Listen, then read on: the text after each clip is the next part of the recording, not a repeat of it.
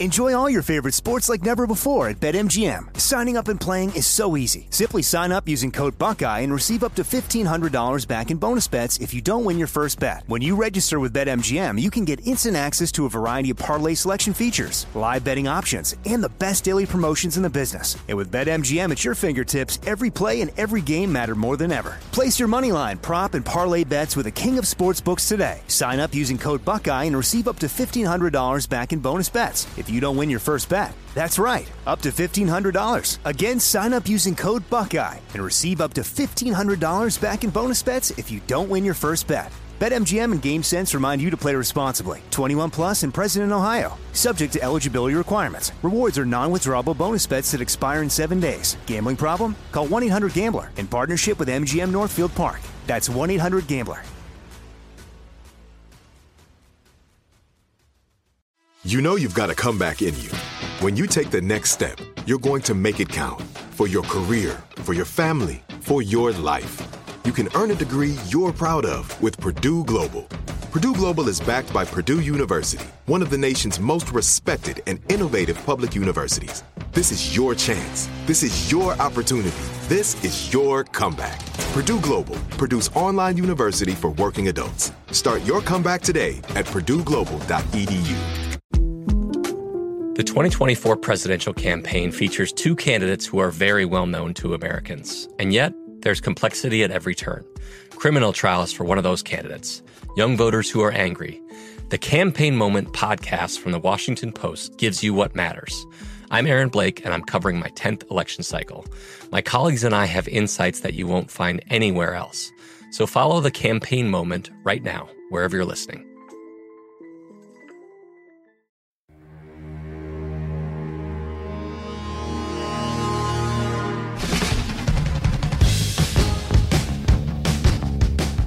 This is Lee Habib, and this is Our American Stories, the show where America is the star and the American people. And we love to hear stories from you. Send them to ouramericanstories.com. They're some of our favorites. When Abraham Lincoln was put into his opulent 117 foot tall tomb, he was laid to rest, but certainly not in peace. Here to tell the story of Abraham Lincoln's turbulent post mortem experience is Louis Picone, author of The President is Dead. Take it away, Louis.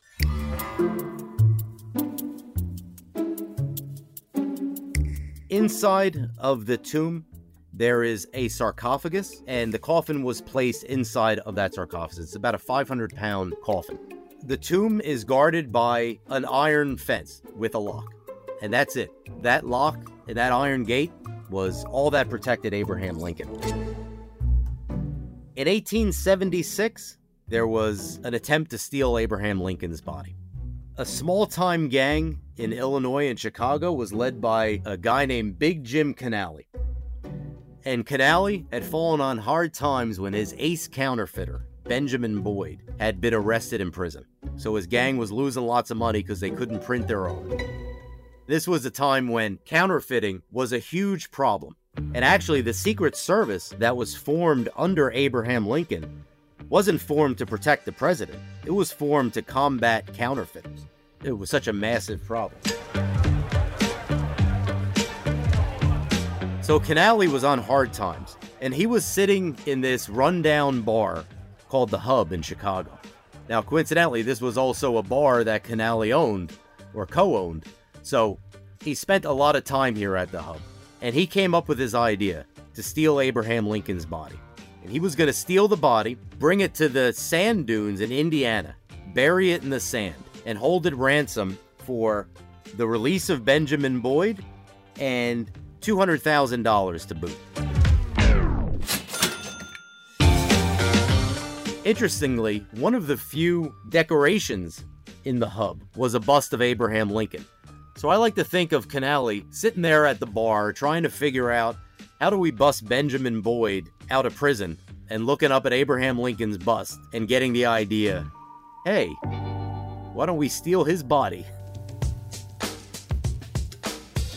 Now this sounds like a harebrained scheme. It sounds like a like some sort of ridiculous scheme that would have no chance of succeeding. But again, Lincoln's body was only guarded by this iron gate with a padlock. Anyone with a with a sledgehammer can break this lock. So he recruited a gang of five people to actually pull this off, and Canali wasn't on the scene. He'd kind of kept his hands clean. They also came up with the date of doing this on election night of 1876. This was when Rutherford B. Hayes was facing off against Samuel Tilden, and they assumed that the nation would be distracted. They would be more focused on the election, not worried about Abraham Lincoln's tomb, and it might give them more cover and give them more time to get away.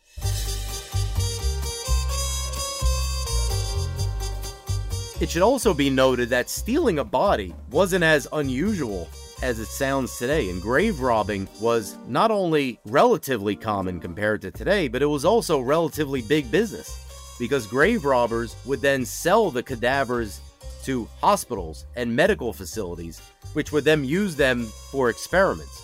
And these medical facilities didn't really ask many questions of where the bodies came from. Now, that wasn't Canale's plan to sell the body. But just two years after this attempted grave robbing attempt, this attempted grave robbing, just two years after the body of another president's father was stolen, and that was Benjamin Harrison. His remains were stolen in 1878, and luckily they were found before they were carved up by a medical facility. So that's like another weird story, but that just goes to show how this was possible. So Canali recruits a gang of five people to steal Abraham Lincoln's body. Little did he know that two of those five people were also paid informants for the Secret Service. They were getting $5 a day from the Secret Service to inform on criminals like Big Jim Canale. So once they got recruited, they turned to the Secret Service and they told them about this plot. So the Secret Service was waiting inside one of the chambers in the memorial tomb. On November 7th, 1876, the gang easily sawed off the lock and entered the tomb. They just as easily took the lid off of the sarcophagus. But then they discovered it wasn't that easy to remove a 500 pound lead lined coffin. So it took them a while, and they managed to pull it out about 15 inches.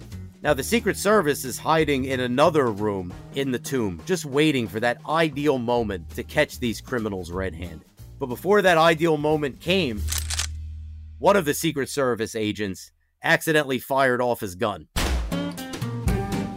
Hearing this bullet, the criminals ran.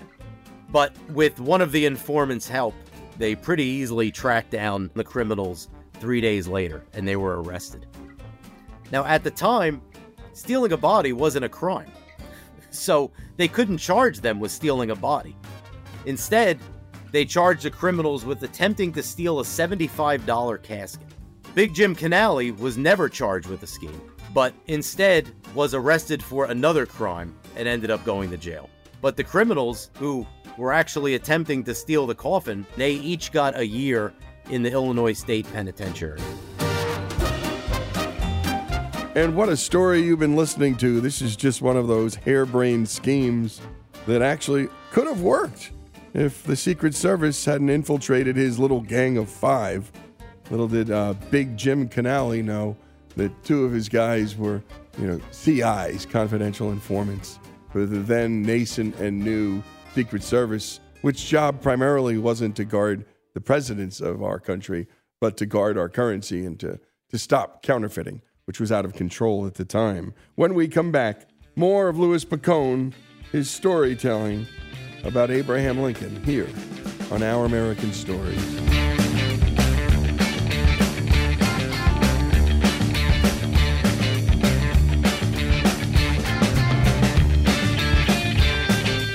Is Lee Habib, host of Our American Stories, the show where America is the star and the American people, and we do it all from the heart of the South Oxford, Mississippi.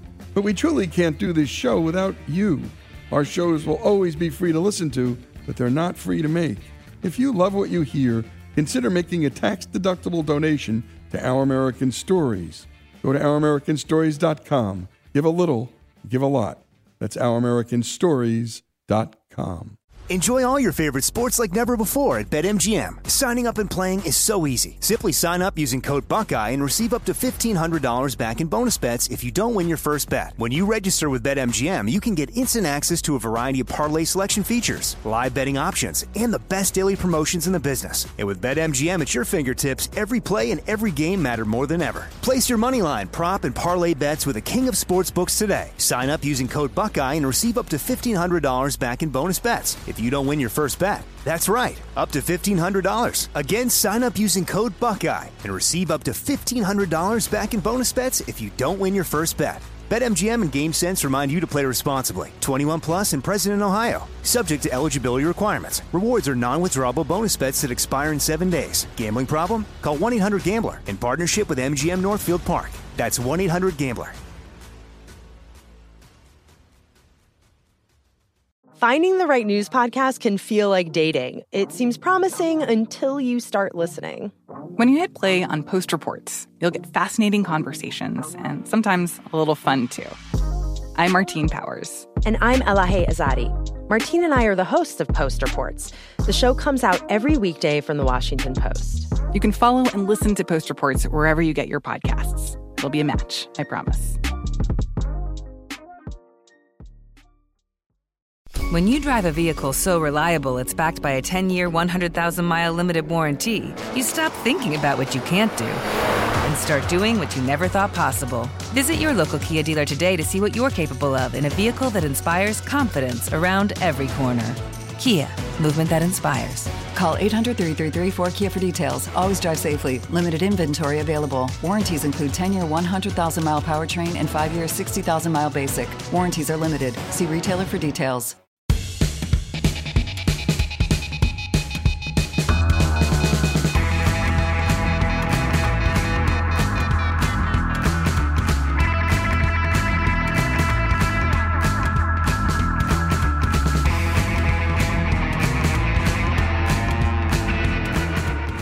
And we return to Our American Stories and the story of Abraham Lincoln's brush with a ragtag group of grave robbers after his death.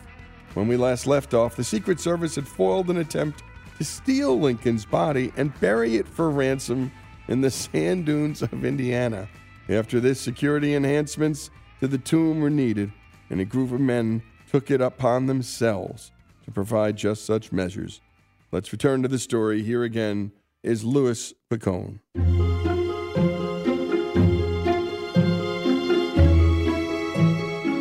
So just imagine the horror of Mary Todd Lincoln and Robert Todd Lincoln when they discovered how close this gang came to stealing Abraham Lincoln's body. Because if it wasn't for these two gang members that were also moonlighting for the Secret Service, there was a real good chance that they would have gotten away with this plot.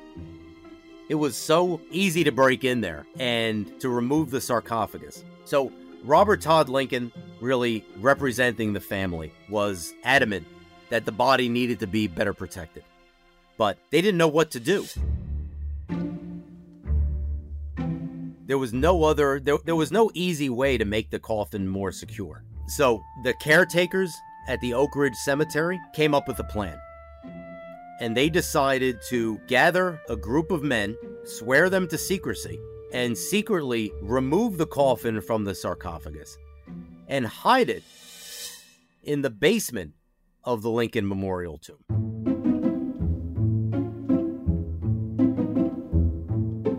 This was down in the basement. There was no ventilation. It was damp. It stunk down there. And in the basement, it was just ground. It wasn't even over concrete. This is now over ground.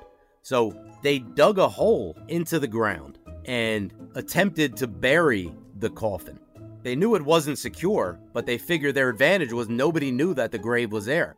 Everybody thought the coffin was still inside of the sarcophagus.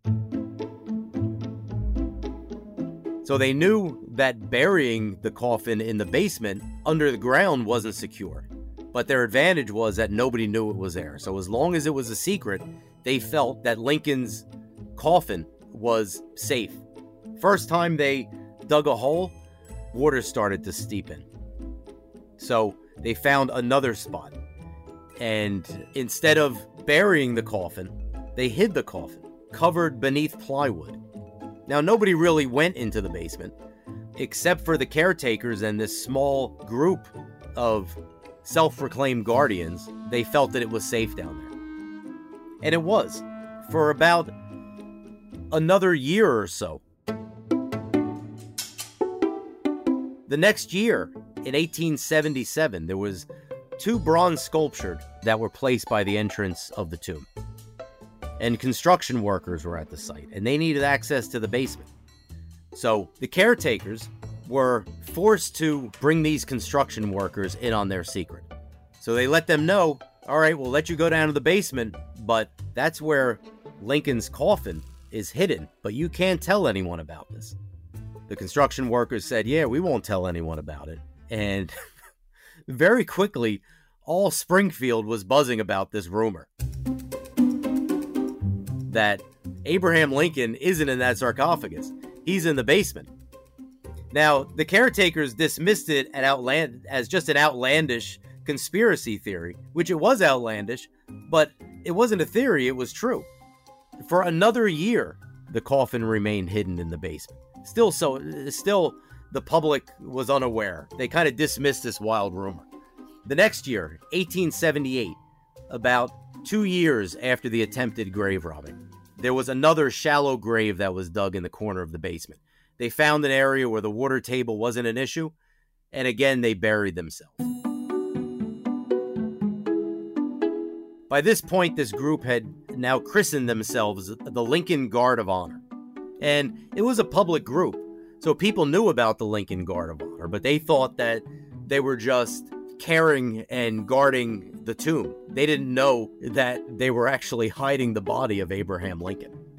So now, four years later, Mary Todd Lincoln dies. And Robert is just as concerned about Mary Todd Lincoln's body. So there's a funeral at the tomb. She is placed inside of a crypt, but shortly after the funeral, the crypt is open and her coffin is removed down to the basement as well. For five years, Mary Todd Lincoln and Abraham Lincoln were buried in the basement in a very shallow grave until 1887. This is when finally there was a more secure attempt to secure the, the coffins of Mary Todd and Abraham Lincoln. Uh, 11 years, Abraham Lincoln's remains were kept in the basement. They were disinterred, they were placed beneath 18 inches of cement and secured in what was believed to be their final resting places. Under these 18 inches of cement, they are now secure, and there will be no need to worry about grave robbers or anyone moving the coffin again. Now, once again, when they did this final move and they secured the coffins of Abraham Lincoln and Mary Todd Lincoln beneath this, this cement layer, the coffins were opened. It was written the body was found to be in a remarkable state of preservation and easily recognizable. But it was also written that Abraham Lincoln's face was more of a bronze color. For 13 years, Abraham Lincoln's body was undisturbed until it was determined that the Lincoln Memorial Tomb was sinking uh, and they needed to reconstruct the entire thing. So, once again, stonemasons were called and they needed to chip into those 18 inches of cement to get to the coffins to move that again. Now, it's tough to keep up with how many times that Lincoln's coffin was actually moved. Estimates range between a dozen times or up to 17 or 18 times. Many of those times, the coffin was opened, and the morbidly curious took a look at Abraham Lincoln's features. But they closed the coffin for one final time, September 26, 1901.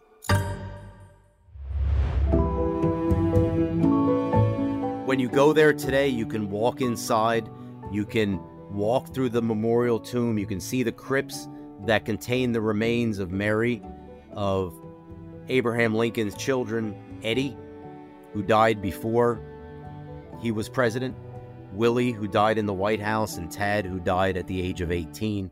And then Robert Todd Lincoln lived a full life. He's not buried at the crypt. He's buried in Arlington Cemetery, though, because he was later Secretary of War under James Garfield.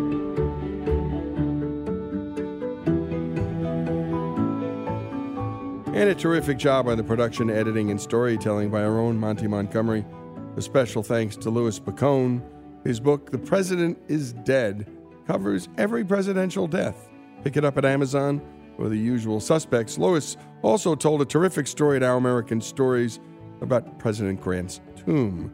Our Lincoln stories, my goodness, probably more stories about Lincoln than anybody. The story behind the story of the Gettysburg Address, with a terrific reenactment by a Lincoln impersonator. We have the last days of Lincoln's life, the short, happy life of Abraham Lincoln. We have Robert Todd Lincoln's story. We have Lincoln on the Verge, his 13 day trip from Springfield to Washington, D.C. to become president, and how he avoided multiple assassination plots. We also have a story about Lincoln the lawyer, Lincoln the wrestler. He wrestled some bullies, some town bullies, when he was young, and also Lincoln the first wired president. The story of Lincoln's not so peaceful rest here on Our American Stories.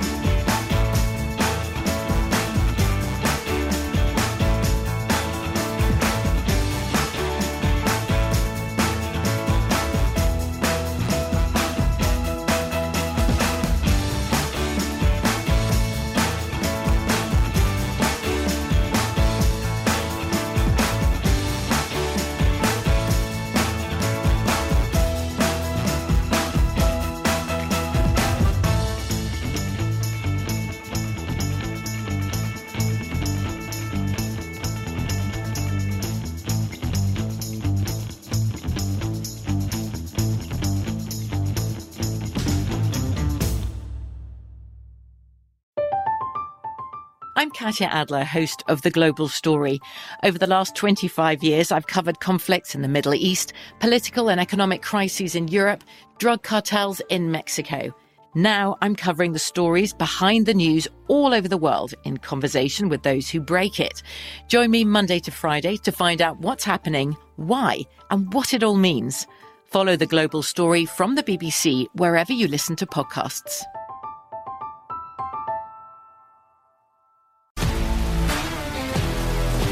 If you love sports and true crime, then there's a new podcast from executive producer Dan Patrick and hosted by me, Jay Harris, that you won't want to miss. Playing Dirty Sports Scandals. Each week, I'm squeezing the juiciest details from some of the biggest sports scandals ever. I'm talking Marcus Dixon, Olympic gymnastics, Cain Velasquez, salacious Super Bowl level scandals. Join me on the dark side of sports by listening to Playing Dirty Sports Scandals on the iHeartRadio app, Apple Podcasts, or wherever you get your podcasts. I'm Hannah Storm, and my new podcast, NBA DNA with Hannah Storm, chronicles my six decades in professional basketball. From growing up in the sport to becoming one of sports TV's first female broadcasters. Join me as I dig deep into the game's history, unearth some wild stories, and talk to my friends from the world of basketball, from Dr. J to Charles Barkley. It's been a wild ride, and now I get to take you with me. Listen to NBA DNA with Hannah Storm on the iHeartRadio app, Apple Podcasts, or wherever you get your podcasts.